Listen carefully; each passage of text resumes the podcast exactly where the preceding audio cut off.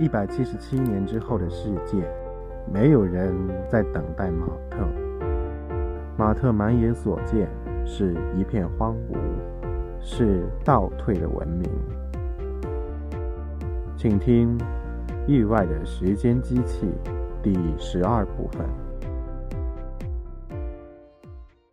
马特懒洋洋地躺着，半睡半醒，通体舒泰。这时，隔壁突然响起了教堂的钟声。他穿好衣服下楼，在楼道间看到了一则通告，说沐浴和早餐要在教堂礼拜之后。周一都得这样，这可不是个好兆头。厕所里透进几缕日光，看起来感觉稍微好了些。要是太亮堂。边边角角的虫子，估计都能看得一清二楚。厕所里放的不是一卷卷的厕纸，而是从教堂通讯录上撕下来的一方方书页。如厕过程因此比预料中愉快了不少。方便完之后，他绕到了屋子前面，想出去走走。但转念一想，又犹豫了。放眼望去，四周见不到一个人。或许这个时候大家都上教堂了，可能不上教堂是违法的。回到门厅，他静静地站着听了会儿动静。整座房子好像就他一人，让他忍不住想窥探一番。房子很老。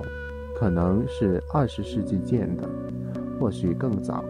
墙上有电源插座，但里边都没插东西。他找到了两本圣经，厨房里还有本收集发票用的剪贴簿，此外就没有其他书了。圣经开本挺大，外观也挺新。正文之外另有附录《丛林启示录》。此外，还有个配了相片的名字，名为《丛林图解》，里面展示了耶稣的种种事迹。治愈整个特护病房的病人，在时代广场堆起如山的面包，在椭圆办公室和一个貌似总统的白发男人对话，头戴几冠和光环在半空中盘旋。只有两种解释。要么是耶稣以马特儿时熟悉的棕发蓝眼重访地球，要么就是骗局一场。马特一开始觉得那就是个骗局，但仔细想想，要是他成年以来的信念都是完全错误的，那么上帝啦、耶稣什么的，全是真的。如果的确如此，那么他所信奉的其他观念也会随之瓦解。他深信不疑的理性主义的宇宙，只不过是上帝为了其特殊原因所维持的巧妙机关。那些其他类似无法证实也无法证伪的循环论证，就更像是在自说自话。上次听到有人严肃地提出这个观点时，他还年轻。当时一群人灌了一肚子啤酒，胡侃了一夜。后来还有一次，两个衣冠楚楚的小伙子敲开他的家门，企图把信仰的热情传染给他。其中一位极力争辩，说马特信奉的理性主义只是诸多信仰体系中的一种。而且什么都解释不了。举例来说，他解释不了他俩坚不可摧的信仰。马特当即反驳说：“这可以理解，变态心理学里就有相关研究。”说到这份上，对话就很难继续下去了。他原本还打算指出，理性主义不需要所谓信仰，有观察就够了。可以测量的真实世界，才不关心你信仰什么呢？他又看了一眼圣经上的相片，一个头戴光环、浮在半空的男人，一堆面包，一间挤满演员的特护病房，外加一个乐意奉陪的总统，其实也谈不上是什么奇迹。那么，现在全世界都信这个吗？他急切的想找个人问问，或者找本历史书，只要不是圣经，什么书都成。这时，前门发出了咔嗒一声，他心虚的合上书本，但随即又重新打开。走进门厅的是女房东，正边走边梳头。他冲他点了点头，读这个和上教堂一样，绝不会像牧师那样让你睡着。说着，他打开了通向厨房的门，这儿有面包和咖啡。咖啡是某种烧焦的草泡出来的水，切片面包倒是又脆又好吃，上面抹了一层黄油和一点草莓酱。女房东指了指炉子上冒着蒸汽的水桶，说：“屋子后面有肥皂，还有衣服。”马特拖着水桶走到阳台上，那儿有块洗澡的地方，约一米见方，地下铺着板条，三面有齐头高的屏风，地下还有个水桶，盛着冲洗用的水。旁边挂了几条破破烂烂的灰色浴巾，摆着一方样子粗糙、闻起来像是熏肉的肥皂。肥皂让他的头发根根直立，身上也多了股早饭的味道。但无论如何，能洗洗总是好的。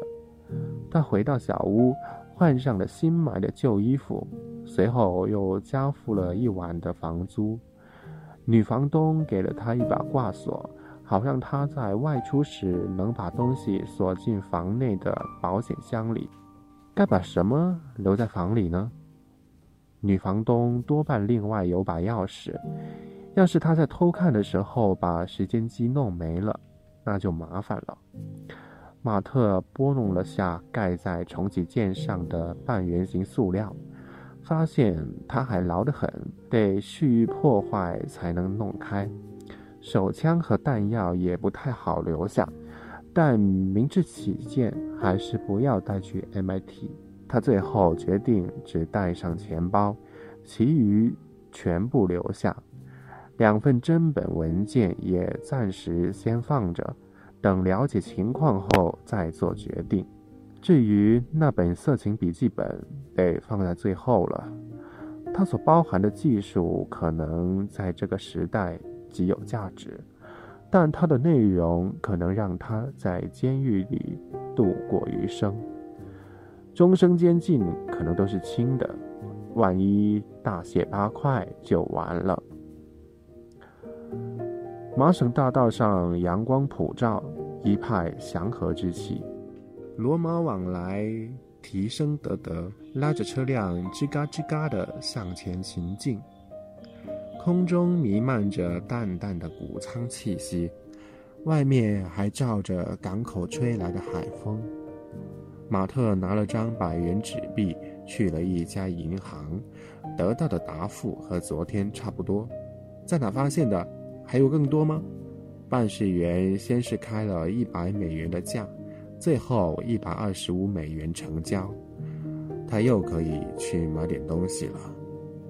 马特出了银行，慢悠悠地朝一号楼走去，一路走一路编故事。他编了好多版本，具体说哪个是情况决定。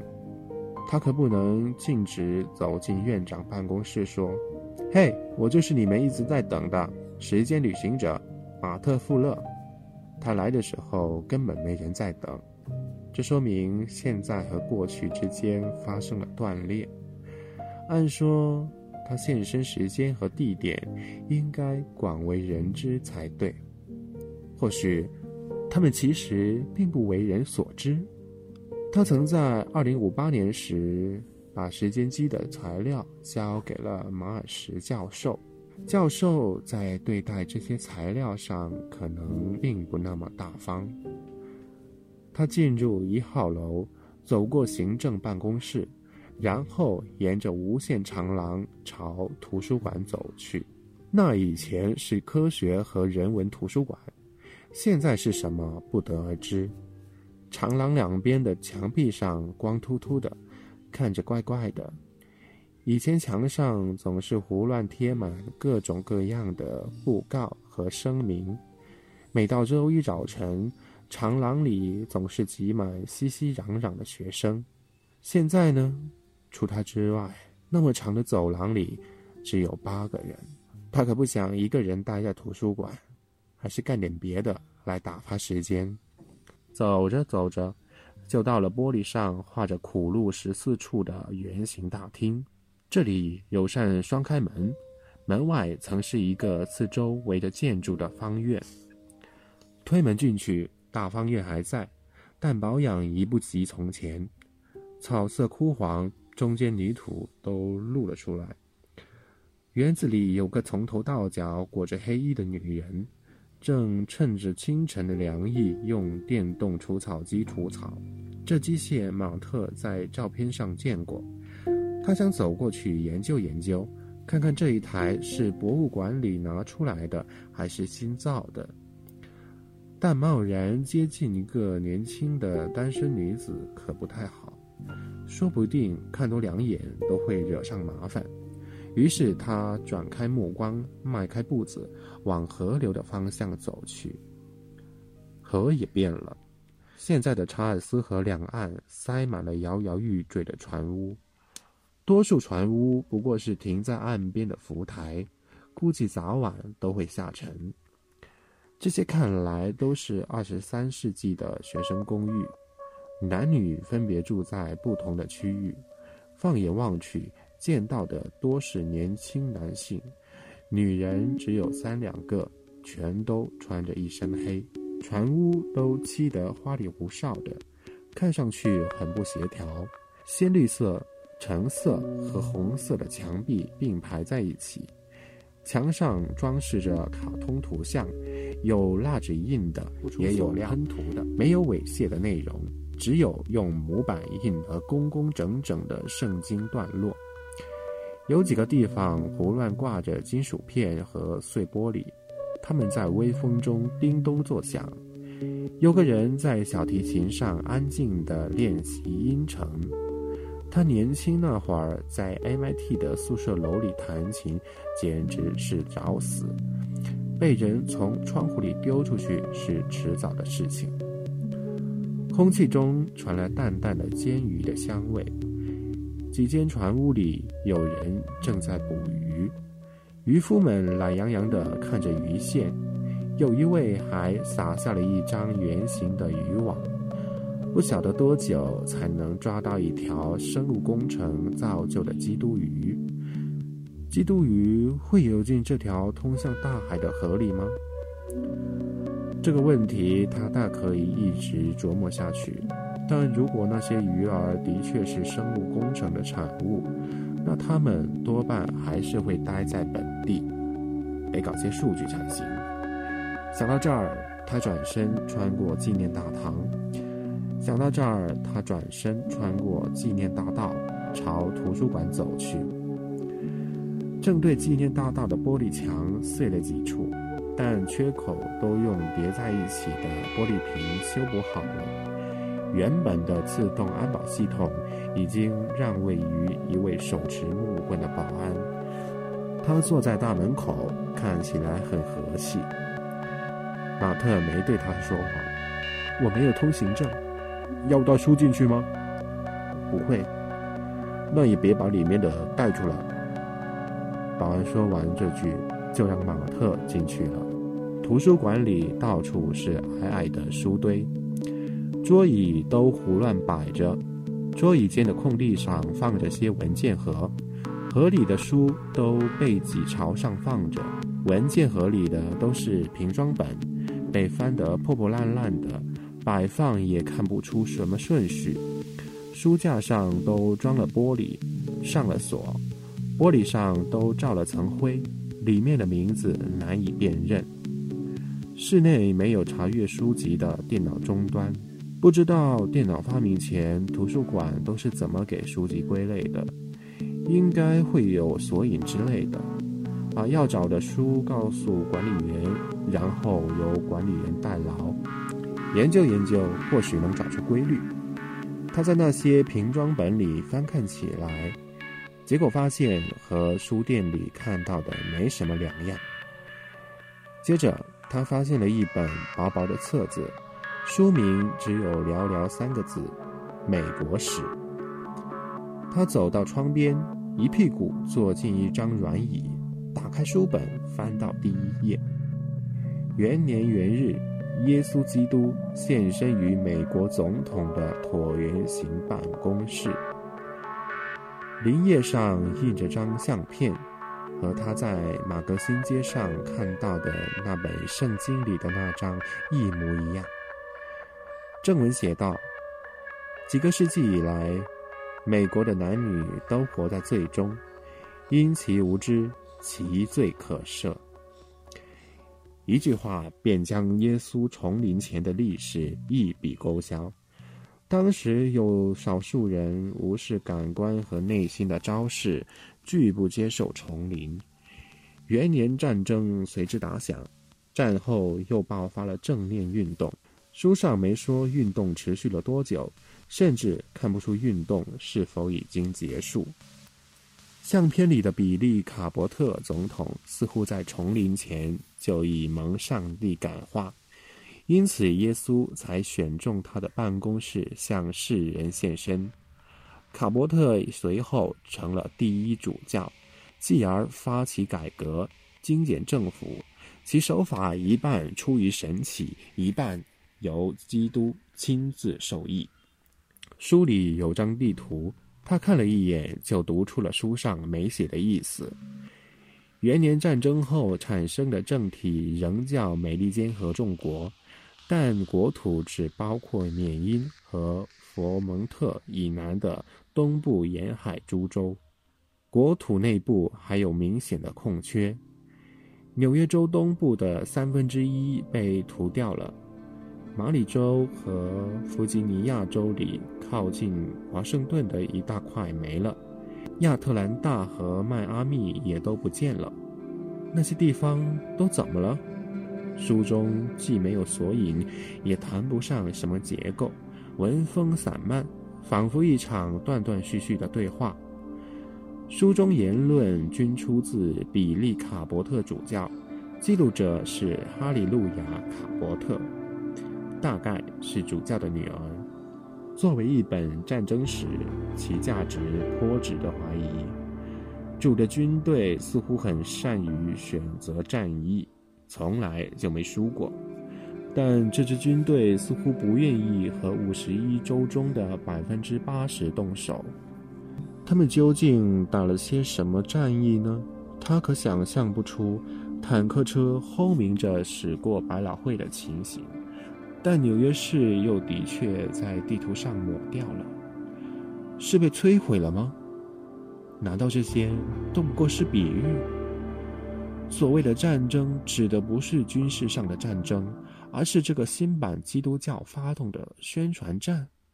宣传战是可以和真枪实弹的交火一样吓人的。如果能获准跨越边界进入异教国度。而那里又有人能说话的话，他可以花上几天到一周时间，步行去缅因，然后向当地人了解情况。基督会不会对敌人用了核武器？